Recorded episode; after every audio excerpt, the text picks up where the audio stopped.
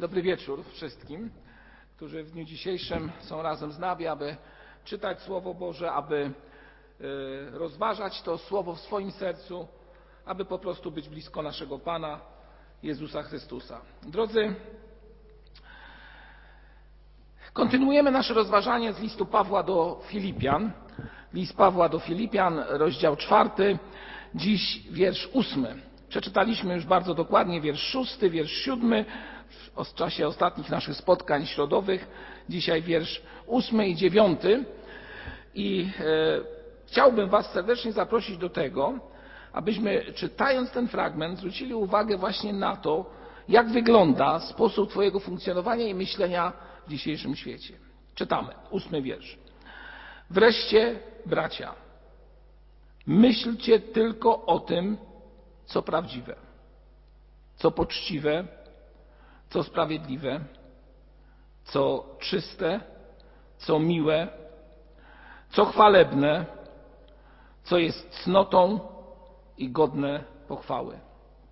Czyńcie to, czego się nauczyliście i co przyjęliście, co słyszeliście i co widzieliście u mnie. A Bóg pokoju będzie z wami. E, tydzień temu właśnie zakończyliśmy nasze rozważanie e, słowami z dziewiątego wiersza, gdzie Paweł mówi, a Bóg pokoju będzie z wami. Mówiliśmy wiele na temat tego, czym jest prawdziwy pokój. Dzisiaj zaś temat jest związany ze sposobem myślenia. Każdy z nas jest wyjątkowy w tym świecie, dlatego że ma cały zasób możliwości percepcyjnych, ma zasób możliwości do tego, aby e, analizować, rozważać, zastanawiać się, czyli po prostu myśleć. To wyróżnia nas tutaj, tych, którzy są na Ziemi. Wyróżnia nas z innych, z innych e, no, grup, tak byśmy powiedzieli, które są wokół nas, czy to zwierząt, czy różnych innych płazów, czy też gadów. Zostawmy to. Myślenie. Myślenie w codziennym Twoim i moim życiu. Jak ono wygląda? wygląda? O czym myślimy? Co rozważamy? Zastanówmy się. Dzień dzisiejszy. O czym najczęściej myślałeś? Ktoś powie, bracie, zadajesz pytanie retoryczne, bo podejrzewam, że wielu z Was odpowie, no myślałem o dzisiejszej sytuacji. Zadam jeszcze raz to pytanie. O czym myślałeś? Co stanowiło sedno tego, co dzisiaj się działo w Twoim życiu? O czym myślałeś? Paweł zachęca, abyśmy byli ludźmi, którzy myślą o tym, co prawdziwe, co poczciwe, co sprawiedliwe, co czyste, co miłe, co chwalebne, co jest cnotą i godne pochwały. A więc, abyśmy byli ludźmi, którzy patrzą na świat obiektywnie, patrzą na świat nie przez pryzmat spisków, czy też pryzmat jakichś działań, które, e, w których widzimy złe siły i tylko złe działania. Czy potrafimy patrzeć na świat oczami, które to oczy są czyste, tak jak dzisiaj brat pastor Samuel mówił, oczyszczone przez Słowo Pana Jezusa Chrystusa? Czy potrafimy myśleć o tym, co jest szlachetne, o tym, co jest święte? Czy potrafimy myśleć, tak jak mówi tutaj Słowo Boże, o tym, co jest sprawiedliwe, czyli o tym, co jest prawe? Czy raczej mamy tą tendencję, aby knuć, zastanawiać się, a jak ten powie tak, to ja powiem tak, a jak on wypowie takie słowa, to ja mu w ten sposób odpowiem. Myślmy o tym, co jest czyste, prawdziwie czyste, moralnie czyste. Mamy dużo czasu teraz, przynajmniej niektórzy. I jak to ostatnio zostało powiedziane, nawet niektóre e, miejsca w telewizji, a właściwie to, co pokazywane jest naszym, na naszym ekranie, a co jest ściągane z internetu, na przykład Netflix został poproszony o to, aby ograniczyć jakość przesyłu, bo jest takie użycie przez ludzi tego środka przekazu. Dlaczego to mówię? Ano dlatego, że jak człowiek ma dużo czasu, to też w tym czasie o różnych rzeczach może myśleć. Może myśleć tak, aby zagłuszyć jakiś ból i zaczyna szukać zagłuszenia tego bólu w jakiejś rozrywce. Niech to będzie na przykład telewizor i to, co tam jest. Zagłuszać lęk, czy też zagłuszyć lęk, zagłuszyć obawę. Co wypełnia Twój umysł? Słowo Boże mówi: myślcie o tym, co jest miłe i chwalebne. Myślcie o tym. Chciałbym Was, bracia i siostry, drodzy zgromadzeni dzisiaj tutaj przed, w takim szczególnym miejscu, Wy przed ekranami, a my tutaj akurat w tak małym gronie w kościele, zachęcić do takich refleksji, które nazwałem dekalogiem myślenia człowieka. O czym człowiek myśli? Pierwszy punkt to myślenie o tym, że to, co jest wokół mnie, co dzieje się, jest bardzo często niemożliwe, żeby cokolwiek w moim życiu, w moim życiu zostało zmienione. Jezus zaś mówi, co niemożliwe jest u ludzi, możliwe jest u Boga. A więc, drogi bracie, droga siostro, drogi przyjacielu, u Boga wszystko jest możliwe. Człowiek zaś bardzo często w swojej słabości mówi: Nie uda się. Jest to niemożliwe do zrealizowania, niemożliwe do wykonania. Druga sprawa.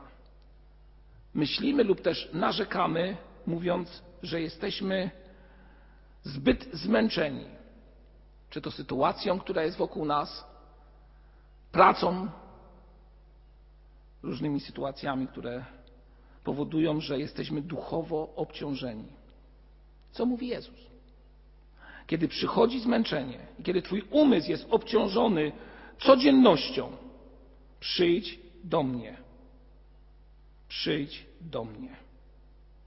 Przyjdź do Chrystusa. W Ewangelii Mateusza w 11 rozdziale i 28 wierszu czytamy takie słowa, które są właśnie nawiązaniem do tego, o czym teraz mówię. 11 rozdział i 28 wiersz. Pójdźcie do mnie wszyscy, którzy jesteście spracowani i obciążeni, a ja wam dam kojenie.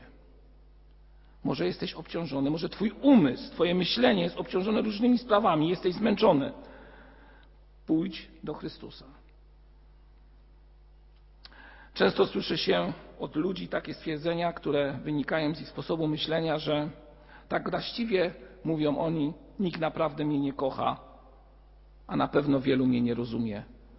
To często młodzi ludzie wypowiadają takie słowa. Żalimy się nad sobą.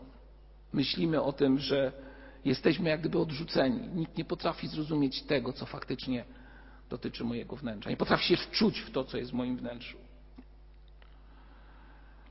Ale znamy ten fragment, który w Piśmie Świętym mówi, że Bóg tak umiłował świat, że posłał syna. Tego syna, który potrafi zrozumieć każdego z nas. A więc to, co niemożliwe jest u ludzi, możliwe jest u Boga. Kiedy jesteś zbyt zmęczony i obciążony, przyjdź do Niego. Kiedy myślisz, że nikt Cię nie rozumie, że nikt Cię nie kocha, że jesteś sam, wtedy właśnie zwróć swój wzrok na Jezusa Chrystusa. Ludzie często dodają, to czwarty punkt z tego dekalogu, o którym mówię, że nikt nie troszczy się o mnie, nikt o mnie nie myśli. Jestem sam. Słyszałem wypowiedź jednej starszej osoby, która mówiła, że moje dzieci zapomniały o mnie. Nie dzwonią do mnie, jestem opuszczona i samotna. Nawet jeżeli coś takiego jest w Twoim sercu. Zachęcam Cię. Złóż wszystkie troski na Pana Jezusa Chrystusa. Wszelką troskę złóżcie na Niego. A więc nie rozpaczaj, że nie masz sił, nie rozpaczaj, że jest źle, lecz złóż wszystko w ręce tego, który jest w stanie rozwiązać każdy problem.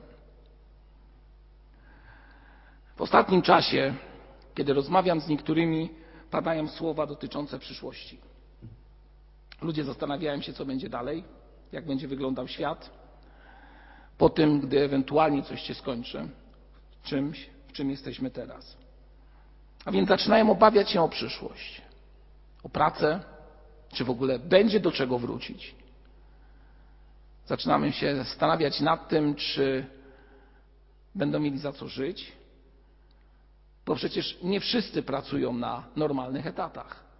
Jakże wielu jest na tak zwanych śmieciówach, które do niczego nie prowadzą. I zaczynają obawiać się o swoją przyszłość. W tym momencie rodzi się myśl, czy też obawa o niedostatek, który może być z tym związany. Z tym związane. Czy jesteśmy w stanie zaufać słowu naszego Pana, które jest zapisane w Jego słowie w Piśmie Świętym? Otwórzmy przypowieści Salomona, rozdział 20 i tam czytamy w wierszu 24 Myślę, że znane nam bardzo dobrze słowa o tym, komu mamy zawierzyć. Wiersz 24. Pan kieruje krokami męża. Jak może człowiek zrozumieć swoją drogę? Pan kieruje Twoimi krokami. Czy jesteś w stanie temu zaufać? Pamiętajmy o tym, że kiedy stoimy, czy też idziemy przez życie stojąc, mając swój wzrok wpatrzony w Jezusa Chrystusa, możemy uświadomić sobie jedną bardzo prostą zasadę. U Niego wszystko jest możliwe. Czy potrafisz temu zaufać? Szczególnie w dzisiejszym świecie.